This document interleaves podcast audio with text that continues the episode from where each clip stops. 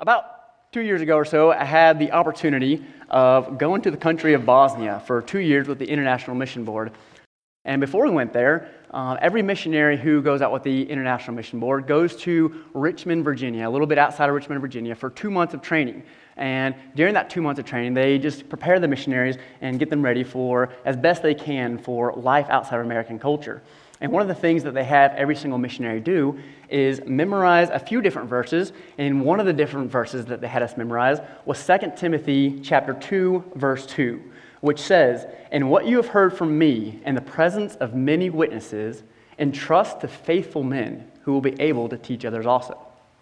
Now, if you're anything like me, at the time, I was thinking, why did they have us memorize that verse? I mean, I know it's the, the Word of God and that it's inspired by the Holy Spirit of God, but man, it seems like there's so many other passages that have so much more meat to them or so much more important, more vital to our walks with God. So why would they have us memorize this? And it wasn't until they, they began teaching us what this meant. And uh, we began meditating on it, and through memorization and began dwelling on this passage, that I really began to see the true beauty of, of this passage. And right here, we have a beautiful picture of what discipleship truly should look like. And within this one succinct verse, we have four different generations of the gospel of Jesus Christ spreading to different people. Let me explain that to you. So let's work through the verse. Um, this is Paul talking to Timothy. And so he says, What you have heard from me. So, so Paul and Timothy, what Timothy has heard from Paul. So there's two generations right there. What you have heard from me in the presence of many witnesses, entrust to faithful men, third generation, so from Paul to Timothy to faithful men, who will then be able to teach others, fourth generation, also. Four different generations of the gospel of Jesus Christ spreading to different people in the context of discipleship. And that's what I want to talk to us about this morning is discipleship for basically two different reasons. First of all, main reason is that uh, discipleship is all throughout Scripture. The, the idea of discipleship is thoroughly scriptural, both in the Old Testament and in the New Testament. Anywhere you look, you see this theme of discipleship everywhere. So it's thoroughly scriptural, and that is the basis for, for everything that we should do in ministry. Everything that is, that is said behind this pulpit should be, first and foremost, based and rooted in the Word of God. And so that's, that's definitely true of discipleship this morning. But there's a second reason as well. Second reason I want to talk to us about discipleship this morning is that discipleship has had a very huge, a very profound impact on my life. Uh, starting, I, I can kind of resonate with, with Jeremiah, where he talks about how even before I was born, in my mother's womb, you were forming me, you were fashioning me, you were shaping me into who I should be. And I was incredibly blessed in my life to be born to, to very godly uh, parents who, who raised me in the fear and admonition of the Lord, who took me to church Sunday morning, Sunday night, Wednesday night, and taught me um, what it means to be a follower of Jesus Christ. And not only taught me that, but, but lived it out in their own lives and, and showed me by example what it means to follow Jesus Christ. And it didn't just stop there. Um, God continued to uh, allow me to be discipled even outside of the family structure. At the age of eight, um, He brought a guy into my life named Chad Pritchard, uh, who was a Sunday school teacher, but so much more than a Sunday school teacher. He was a man, a godly man, who, who poured himself into me day after day after day, uh, would spend time with me before Sunday school class, after Sunday school class, talking to me about what the gospel truly was, about what it meant to be a follower of Jesus Christ, explaining to me that I am a sinner. And because of my sin, I'm separated from a holy God, but not just a holy God, a loving God. A loving God who loved me so much that he sent his son to take my place for the punishment of my sin that I rightly deserved. And he, spent, he was very patient with me and spent four years explaining that to me from the ages of 8 till 12 until eventually, through, through my hard headedness, um, the Spirit of God, uh, with him as an ambassador, him as an instrument of the Lord, uh, led me to salvation, led me to faith in Jesus Christ. And he didn't just stop there. He continued to disciple me, continued to pour himself out into my life and show me what it means to be a follower of Jesus Christ. And until about the age of 16, and, and even part of that was, was taking me on my very first mission trip, my very first time outside of the United States to Santiago, Chile. And it didn't stop there either. Um, God continued, by His grace, to, to place people in my life who would disciple me, who would, who would show me what it means to be a follower of Jesus Christ, who would, who would lovingly rebuke me, who would lovingly discipline me, who would lovingly call me out when I'm acting foolish, but who would also uh, exemplify uh, what it means to be a follower of Jesus Christ. And so, for those two reasons, uh, the main reasons why I want to talk to us about discipleship this morning is that it's thoroughly scriptural and that it's had a huge, profound impact on my life. And as I began kind of thinking about this idea of discipleship, I had a little bit of trouble because, uh, as I mentioned before, it is thoroughly scriptural. It is all throughout Scripture. And so it seemed like everywhere I looked, I began studying this about uh, a month ago as I began preparing this message. And I wasn't sure kind of where to start. I was like, man, man, I might have bitten off a little more than I can chew because I don't know where to be rooted in. And I've chosen to, to be rooted in uh, the book of Second Timothy. So if you'll turn to Second Timothy with me. Um, and actually, before we turn to Second Timothy, let's, let's turn to, to Acts because I want to kind of I want to give us a, a little glimpse at where this started. And I want us to look at Second Timothy simply because the relationship you see between Paul and Timothy is, is possibly the, the best example of discipleship that we see in Scripture. Of the way that Paul poured himself out into the life of Timothy and, and showed him what it meant to be a follower of Jesus Christ. And that, that story really starts in Acts 16, where Timothy kind of enters the picture here. This is during Paul's second missionary journey. And it says in Acts chapter 16, verses 1 through 3, said, Paul came also to Derbe and to Lystra. A disciple was there named Timothy the son of a Jewish woman who was a believer, but his father was a Greek. He was well spoken of by his brothers at Lystra and Iconium. Paul wanted Timothy to accompany him, and he took him and circumcised him because of the Jews who were in those places, for they all knew that his father was a Greek. And so that just basically shows us Timothy entering the picture. And for the next several years, he spends day by day by day with Paul living with him, doing ministry with him, seeing what it means to be a follower of Jesus Christ, and having Paul pour himself out into the life of Timothy in what we would call discipleship. And so, I want us to really work through the idea of discipleship by, by simply asking three different questions. Three questions are, are what, why, and how. And uh, before we, we dive into those questions, I want to give us a, a, definition for discipleship. And this is simply Caleb Heacox's definition. This is, there's not anywhere you can go in Scripture to look for uh, this is what discipleship is. This is the definition for discipleship. And I think it's, it's, it's thoroughly rooted in Scripture and, and, and actually taken parts from Scripture and, and partly from um, other men of the faith who are um, more mature and have a, a longer, uh, better walk with Christ than me. So it's, it's pulled from other people, but I think it's, it's very rooted in Scripture. And I, I want to give us a, a kind of working definition for what discipleship is. And that is spurring one another on. I want to pause this right there, real quick. Spurring one another on. I love that imagery. Um, I take that from, from Hebrews 10 24, specifically the NIV version, um, where it talks about spurring one another on. And I have, I have a love for horses and for horseback riding. And so it makes me think of uh, a spur is, is used to, to get the, the horse to go in the direction that it needs to go. It's, it's this idea of doing whatever it takes to get the horse to go where, where it needs to go, even if it causes temporary discomfort and displeasure. And I think that's a beautiful picture of, of what discipleship is, is getting our, our brothers and sisters to become more like Christ, even if it causes temporary discomfort and displeasure. And so spurring one another on, back to our definition, spurring one another on towards Christ likeness. That's the goal, becoming more and more like Christ. The fancy word for that is sanctification, where we become more and more like Christ on a gradual, on a daily basis.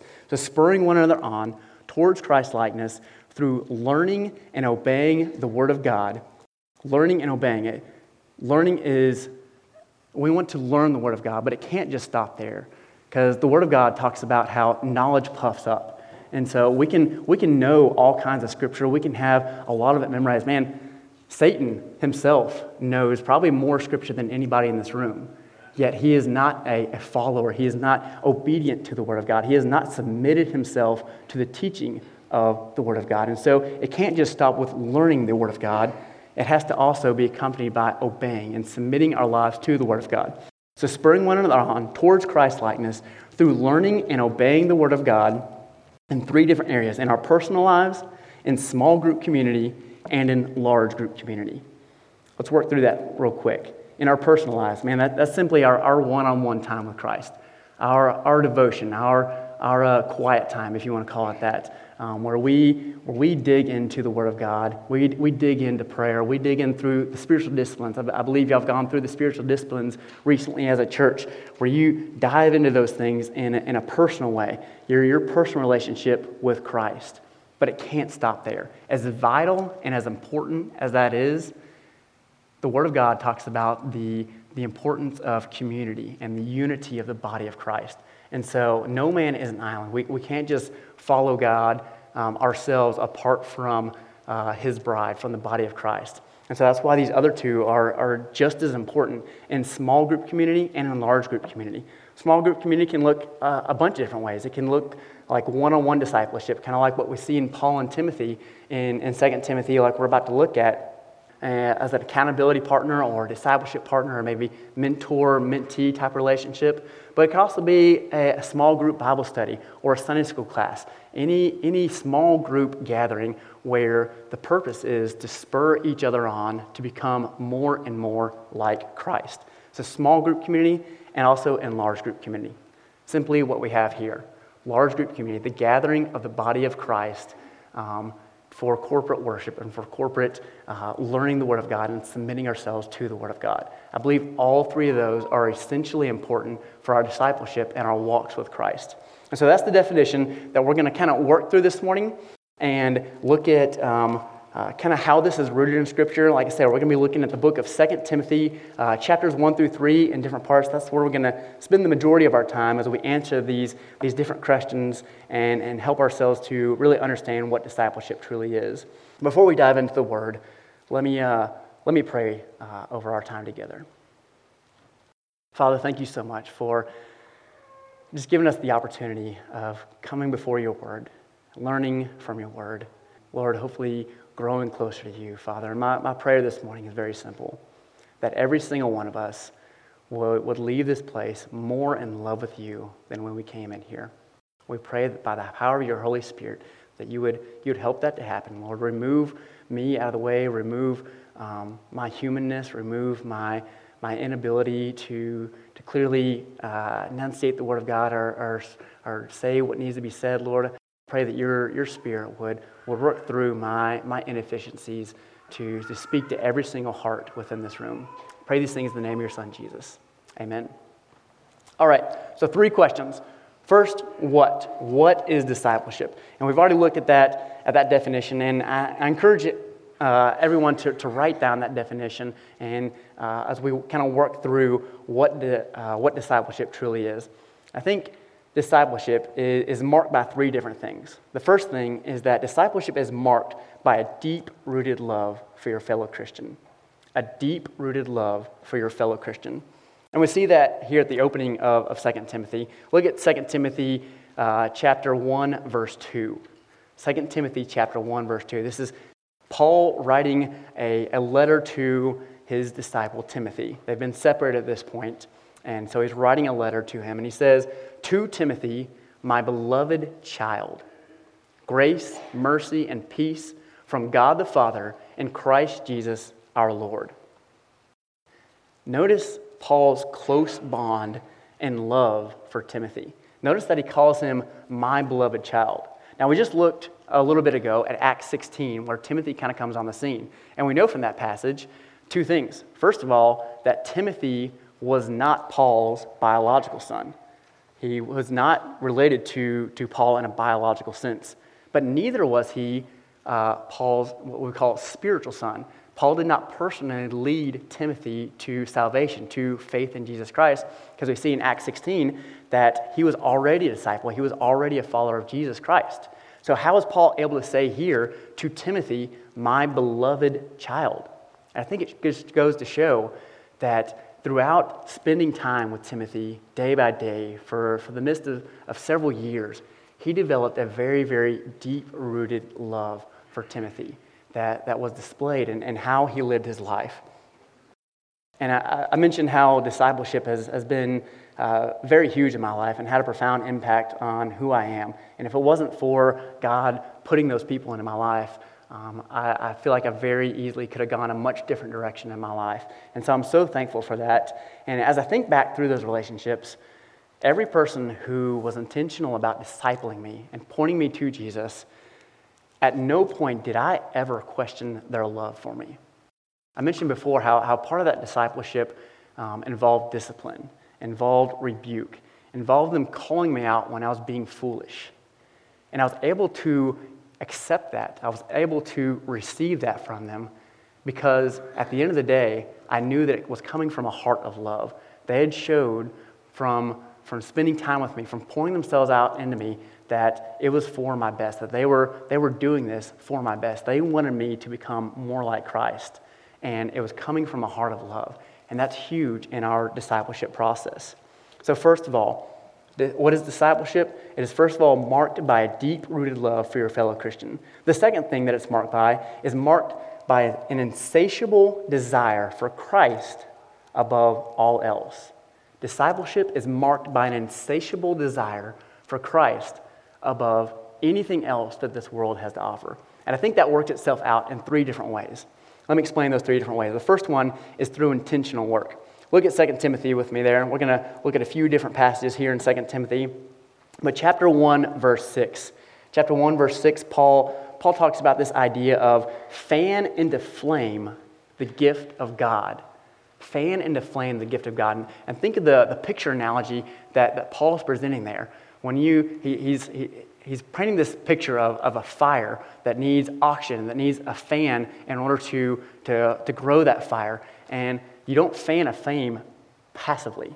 You don't fan a flame without intentional work. It takes the intentional work of, of moving the arms up and down and, and waving and, and forcing air onto that flame in order to, to fan it into flame. It takes intentional work. Paul also talks about this, the same idea of intentional work in chapter 2, verse 15. Chapter 2, verse 15. He says, Do your best to present yourself to God as one approved a worker who has no need to be ashamed, rightly handling the word of truth. And then a few verses later, in verse 19, he goes on to say, Let everyone who names the name of the Lord depart from iniquity. Talking about intentional work, talking about a worker who is rightly handling the word of, of truth. And, and the ultimate, the end game, the, the goal here is, in verse 19, to depart from iniquity. That's, that's part of what sanctification is. That's part of what it become, what it means like to become more and more like Christ on a daily, on a gradual basis, is um, to depart from iniquity, to, to purge out the sin, the, the things within us that do not resemble Christ in our lives. Departing from iniquity. It takes intentional work. There's another place that Paul talks about this. He goes on saying in, uh, in verses 21 and 22 of, of chapter 2, it says, Therefore, if anyone cleanses himself from what is dishonorable, he will be a vessel for honorable use, set apart as holy, useful to the master of the house, ready for every good work. So flee youthful passions and pursue righteousness, faith, love, and peace, along with those who call on the Lord from a pure heart. Intentional work. Flee youthful passions and as you flee something else, pursue these things. Pursue righteousness, pursue faith, pursue love, pursue peace. Not just you yourself. No man is an island, not just in your personal quiet times, but along with those who call on the Lord from a pure heart. Pursue these things in small group community and in large group community, is what Paul is talking about. So, intentional work is, is the, the first way that we, we have an insatiable desire for Christ above all else. The second way is a willingness to suffer. And we see that in chapter 1, verse 8 of 2 Timothy. Chapter 1, verse 8, look at there with me. Paul says to share in the suffering for the gospel by the power of God. Share in suffering for the gospel by the power of God in, in chapter 1, verse 8. And then uh, two chapters later, in chapter 3, verse 12, he kind of reiterates this, this same idea. He says, Indeed, all who desire to live a godly life in Christ Jesus will be persecuted. Chapter 3, verse 12. Indeed, all who desire to live a godly life in Christ Jesus will be persecuted. Notice that Paul doesn't leave any room for exceptions there. The word all is incredibly important all throughout Scripture. Most notably in Romans 3:23, for all have sinned and fall short of the glory of God. It's inclusive of every single human being. Again, here he uses that same word, all. Anyone who desires to live a godly life in Christ Jesus will be persecuted. That's part of what it takes to have, to have discipleship as part of your life and, and to, to have an insatiable desire for Christ above anything that this world has to offer, a willingness to suffer. The third way in that we have an insatiable desire for Christ above all else is by having examples to follow. Look at chapter 1, verse 13 there in 2 Timothy. Chapter 1, verse 13, Paul says, Follow the pattern of the sound words that you have heard from me in faith and love that are in Christ Jesus. Our first and foremost example is Christ himself. He is the ultimate example that every single one of us should be following after. But I think the Bible presents this idea of, of also having other examples within our life that we should follow. We see that, that Paul um, mentioned this idea in 1 Corinthians 11, verse 1. He says, Be imitators of me as I am of Christ. It's important for, for us as followers of Jesus to, to not only be following Christ himself, but to also have godly examples of those who are following Christ as a part of our lives. To have godly men, godly women who are further along in their faith, who are pursuing Christ with, with everything that they have within them, to have them as part of our lives and to see their example of, of how this faith is lived out on a day by day basis. And that's exactly what Paul's talking about. And he mentions that a few different times here in 2 Timothy as well. We, we opened up by, by looking at uh, 2 Timothy 2 2, which says, And what you have heard from me in the presence of many witnesses, entrust that to faithful men who will be able to teach others also. The things that you've heard me teach, pass that on. The example that you've seen me as I'm speaking, as I'm sharing the gospel um, to the Jews, to the Greeks, in synagogues, out on the street, that I've shared the gospel with you, pass that on to those around you. He also kind of talks about this idea in chapter 3, verse 10 and 11 in 2 Timothy. Chapter 3, verse 10 and 11. Paul says, You, talking to Timothy here, you, Timothy, however, have followed my teaching. You followed my conduct, my aim in life, my faith, my patience, my love, my steadfastness, my persecutions and sufferings. There it is again persecution and suffering that happened to me at Antioch, at Iconium, and at Lystra, which persecutions I endured, yet from them all the Lord rescued me. This is Paul sending a very personalized letter to Timothy. You think of, of the letters that Paul has written. Um, He's responsible for writing 13 different letters in the New Testament, and, and the majority of those are addressed to church bodies. You think of Colossians, he's writing to the group of believers gathered there at Colossae, or, or Thessalonians, to the believers there gathered in Thessalonica. Uh, same with Ephesians, same with the majority of his letters. But this one kind of has a, a much different tone to it.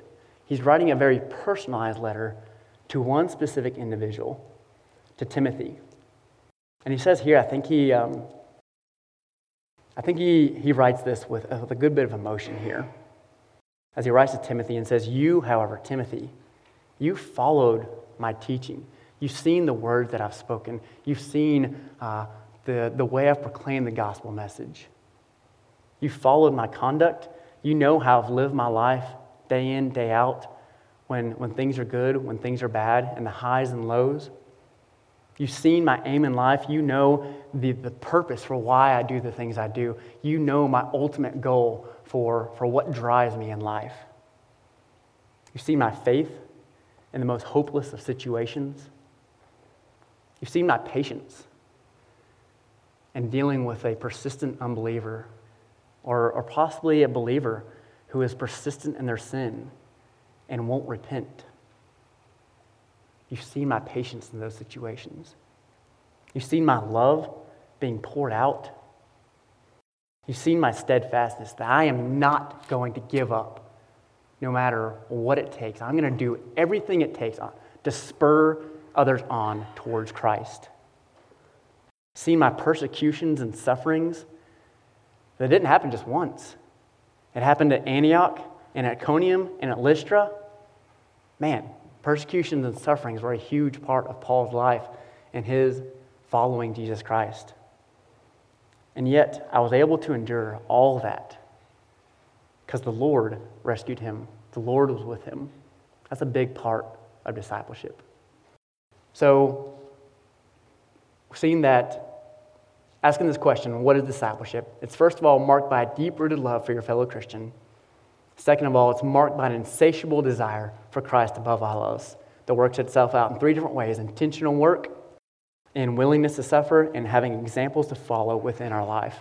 The third thing that it's marked by, by that discipleship is marked by, is submission to the Word of God as the ultimate authority in your life. Discipleship is marked by submission to the Word of God as the ultimate authority in your life. We see that in chapter 3, verses 14 through 17 here, 2 Timothy. Chapter 3, 14 through 17. Paul says, But as for you, continue in what you have learned and have firmly believed, knowing from whom you learned it and how from childhood you have been acquainted with the sacred writings, which are able to make you wise for salvation through faith in Jesus Christ.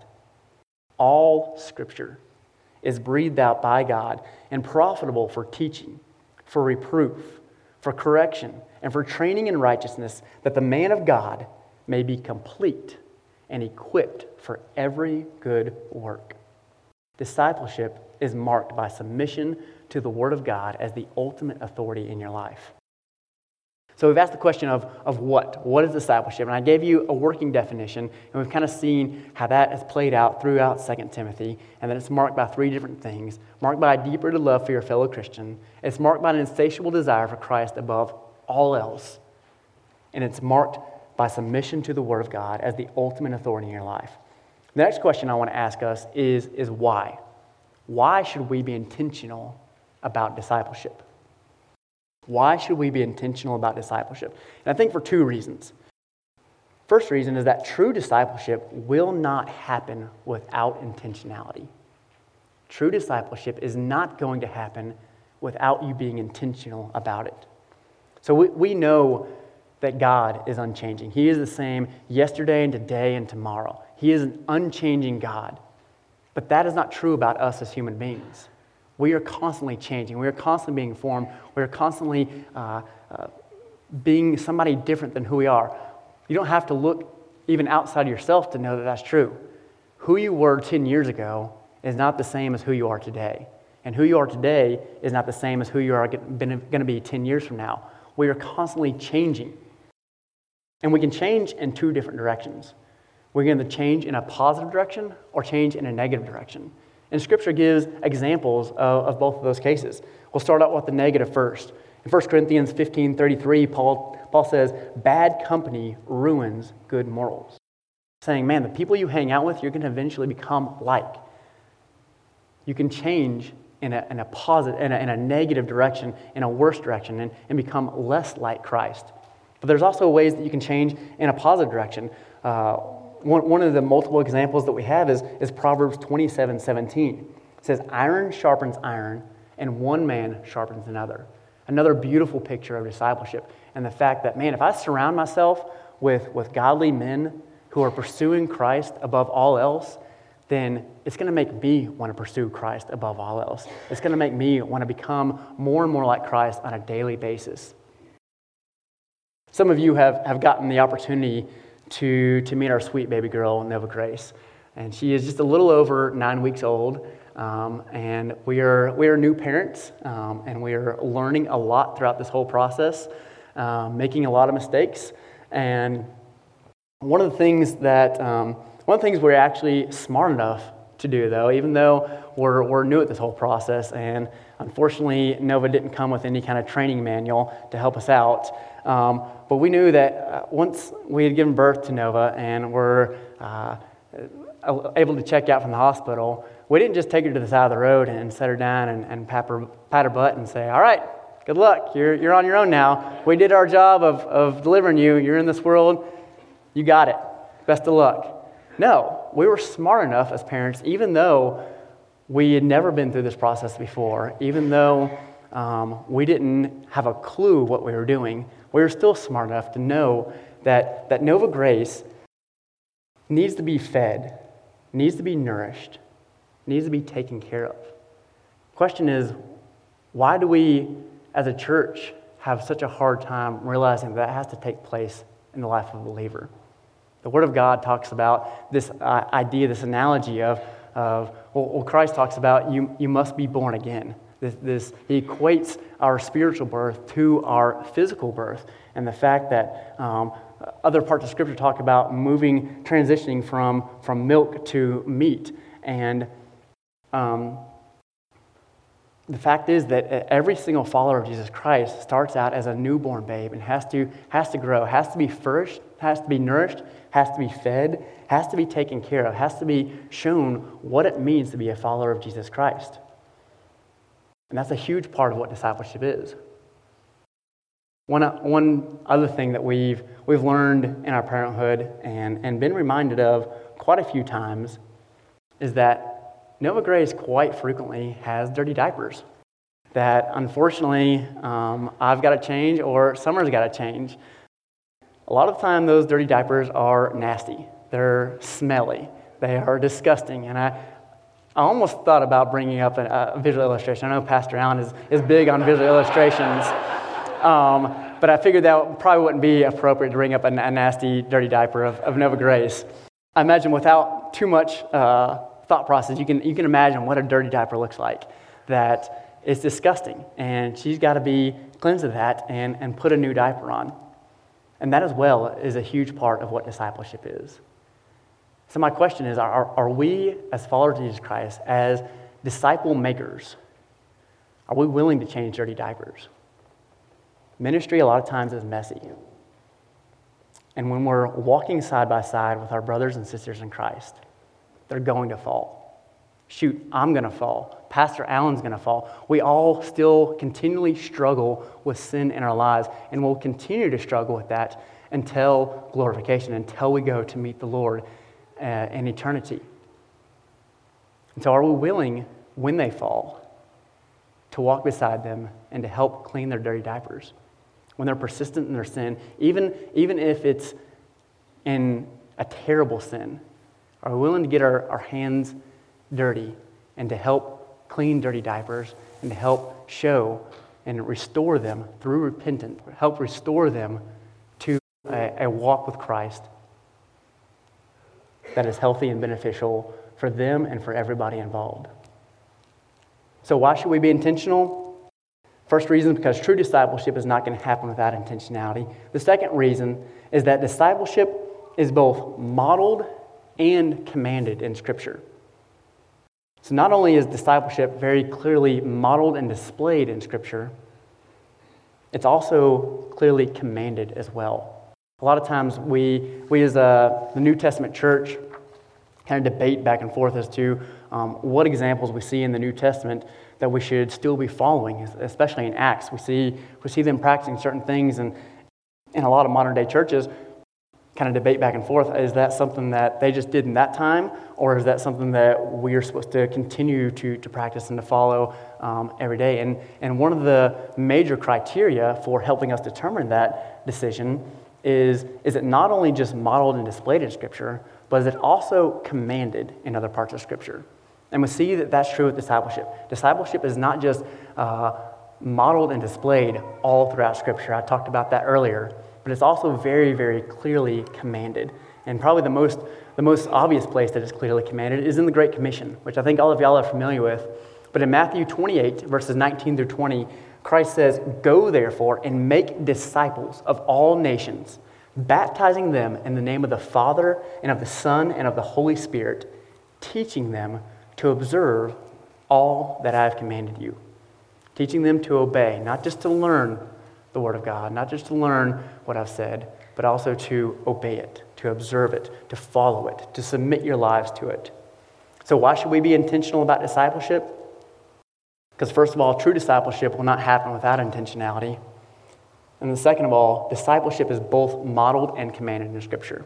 And that leads us to our last question is how. How do we do discipleship? How do we make this happen in our lives? I want to look at that, uh, uh, that definition that I gave earlier spurring one another on towards Christ likeness through learning and obeying the Word of God in our personal lives and in small group community and in large group community. And I want us to, to look at one of the passage. Flip back to the Old Testament with me to the book of Deuteronomy. I know as you're turning there that, that Deuteronomy is probably not a book that many of us are super familiar with. But I think the passage that we're going to be looking at, I think most of us will be pretty familiar with it because not only is it it's uh, quoted quite a few times in the New Testament, um, but it's also a very key passage for the nation of Israel and, and something that, that kind of drove everything that the nation of Israel did, especially in the Old Testament time. So, Deuteronomy chapter 6, we're going to be looking at verses 4 through 9. And what I want to do is, is read through this passage, and then we're going to come back and kind of work through it almost verse by verse as we address this question of how do we make discipleship happen in our lives. Deuteronomy chapter 6, verses 4 through 9. Word of God says, Hear, O Israel, the Lord our God, the Lord is one. You shall love the Lord your God with all your heart, and with all your soul, and with all your might. And these words that I command you today shall be on your heart. You shall teach them diligently to your children, and shall talk of them when you sit in your house, and when you walk by the way, and when you lie down, and when you rise. You shall bind them as a sign on your hand, and they shall be as frontlets between your eyes. You shall write them on the doorpost of your house and on your gates. So, how do we do discipleship? I want to focus on that, that first verse there, and then really the first word. That, that word here, um, the, I'm reading from the ESV here, and ESV translates that as Hear. And um, that's a really difficult word to translate into English. The, the Hebrew word for that is Shema, which is really important to the, the nation of Israel, and it, it, meant a lot more than Hear. Yes, Hear was a, a big part of that, but it, it meant more than that. And and in different places throughout the Old Testament is translated in different ways. And some of the different ways that the word Shema is translated, it, it means to listen, to, to obey, to listen, kind of what we hear we have here with uh. So to listen, but it also means more than that. It means to obey. It also means to, to follow and to learn. And I think the best understanding of this word Shema is really all those combined for us to listen, to obey, to follow, and to learn. And so Moses is saying here, Hear, O Israel, listen, obey, follow, learn this. The Lord our God, the Lord is one. This is my prayer for our youth that they would listen and obey and follow and learn the Word of God and make it a part of their lives, so much so that this is the basis for every decision that they make in life. That is my challenge to the youth and also my challenge to you, my challenge to myself as well, that I would continue to listen to, to obey, to learn, to follow the Word of God in my life and make it the basis for everything I think, for everything I say, for everything I do in this life, for how I treat my wife, for how I raise my child, for how I live my life in every aspect of my life. And I want to work through that with us. And we see this done as we work through this passage, first of all, in, in personal discipleship. Look at verses 5 through 6 there with me. You shall love the Lord your God with all your heart, and with all your soul, and with all your might. And these words that I command you today shall be on your heart. Moses is here speaking to the, the community, the congregation of the people of Israel, but he's speaking in a very personalized way. He's saying, You, individual, you, each and every one of you, love the Lord your God with everything that is in you. And these words that I command you right now, today, those things shall be on your heart. My question is Are you personally hearing, learning, and obeying the Word of God every day? Each day is what He commands, the primary thing that is on your heart. When you wake up each morning and roll out of bed, what is the first thing on your heart? What is the first thing on your mind? What is the primary concern of that day? Is it situations going on at work? Is it maybe a fight that you had with your spouse that you're wondering is, is going to spill over into this day as well? Is it maybe how you're going to get your kids to, to all the different activities and everything going on? What is the primary thing on your heart each and every day? Is it the Word of God? Is it following? Is it listening, learning, and obeying the Word of God? And we see that personally done here personal discipleship. The next thing that I think that Moses addresses, he didn't say, he didn't just stop with personal discipleship, he moves on to family discipleship. And we see that in verse 7. You shall teach them diligently to your children, and shall talk of them when you sit in your house, and when you walk by the way, and when you lie down, and when you rise. Family discipleship uh, kind of falls under that idea of small group community. Spurring one another on towards Christ in small group community needs to happen first and foremost within the family. Fathers, leaders of household, I implore you, be diligent to train your family. Be diligent to teach your family the Word of God. When? Man, Moses talks about you shall talk of it when you sit in your house, like when you're, when you're hanging out in your house, when you're at a meal, or when you're watching TV, when you're just sitting around your house. But not just then, when you walk by the way, when you're, when you're walking around um, outside, when you're doing activities with your family, then is it an appropriate time to teach your children the Word of God. When you lie down, when you rise, many times I've been asked uh, by other people, individuals and families as well, um, when is the best time to have my devotions? When is the best time to do family discipleship? Should I do it in the morning or in the evening? And I would say both. Man, yeah, Moses is, is adamant here. Like every opportunity you get and everything that you do, look for opportunities to point to Jesus. Look for opportunities to train up your family, to train up your children, and to show them what it means to be a follower of Jesus Christ. This isn't just a 15 segment of your day that you kind of check off the list and then move on. No, this is something that, that works itself out in every aspect of your life. And it starts first and foremost with your family. So we see it's done in personal discipleship, we see that it's done in family discipleship. And lastly, we see that it's done in every aspect of our lives. It's done continually. It's done in everything that we do. In everything we do. And we see that in verses 8 and 9. You shall bind them as a sign on your hand, and they shall be as frontlets between your eyes. You shall write them on the doorpost of your house and on your gates. How many times do you, do you go about your day without your hand attached to you? How many times do you, do you walk out the door and, and leave your eyes behind? Or more importantly, the things that you view as you go throughout life, are you viewing them through the filter of God's Word? Are you processing that information and thinking through that as the Bible as your ultimate authority in life? Or are you processing and seeing those things from a worldly perspective? In everything you do, when you walk uh, in, in every aspect of your life, including the way that you, you build your house, the way that, that you do home life, Write it on the doorpost of your house and on your gates. Man, when, when people drive by, when people come to visit, is it very clear to them that, man, this is a godly family? This is a godly mother and father who is following Christ in every aspect of their lives? Is it, is it evident within your home life? This idea of, of obeying God in every aspect of our lives comes a whole lot more naturally if we are faithful in the first two. If we are faithful in our personal discipleship, and we are faithful in our family discipleship and in small group community, it's a whole lot easier to be faithful to follow God in everything that we do. Jesus says in Matthew 12, 24, that out of the abundance of the heart, the mouth speaks. Kind of makes me think back in, in verse 6 and these words that I command you today shall be on your heart. When you roll out of bed, is the primary thing that's on your heart the Word of God.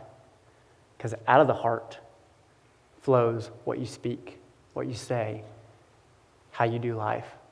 And so, in order to follow Christ in every aspect of our life, is that the primary thing on your heart?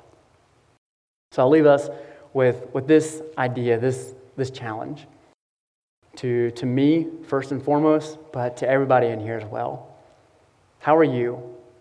How are you, Caleb Hecox? How are you, fill in the blank? Going to make sure that discipleship is happening in your personal life, in small group community, and in large group community. Let's pray. Father, just thank you so much for, for what you've been teaching me specifically over this past month that I've uh, just been diving into this concept of discipleship and what your word truly teaches about discipleship. Father, Lord, I pray that we would, we would conduct our lives according to what your word teaches. Lord, that we would fall in love with you over and over and over again, more and more and more each and every day, Father.